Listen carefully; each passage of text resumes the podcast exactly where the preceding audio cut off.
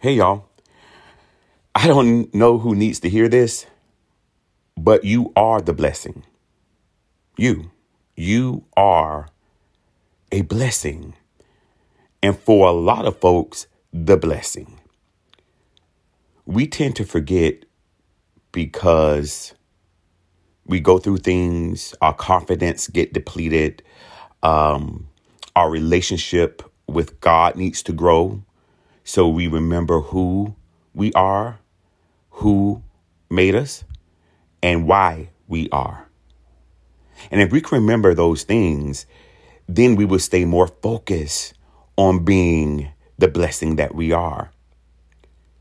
Every experience, every teaching moment, every failure, every mistake has all molded you to be the person you are right now.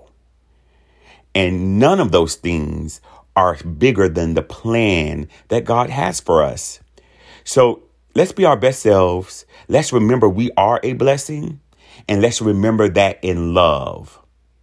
Why do I say that? Oh, because if our intentions are wrong and our character is not aligned, then we may get caught up in arrogance and things of that nature. So being a blessing is really an act of love. So we have to do those things in love. So love you with the love of the Lord and remember why he created you to be here and to be a blessing. Okay. That's a good nugget for us.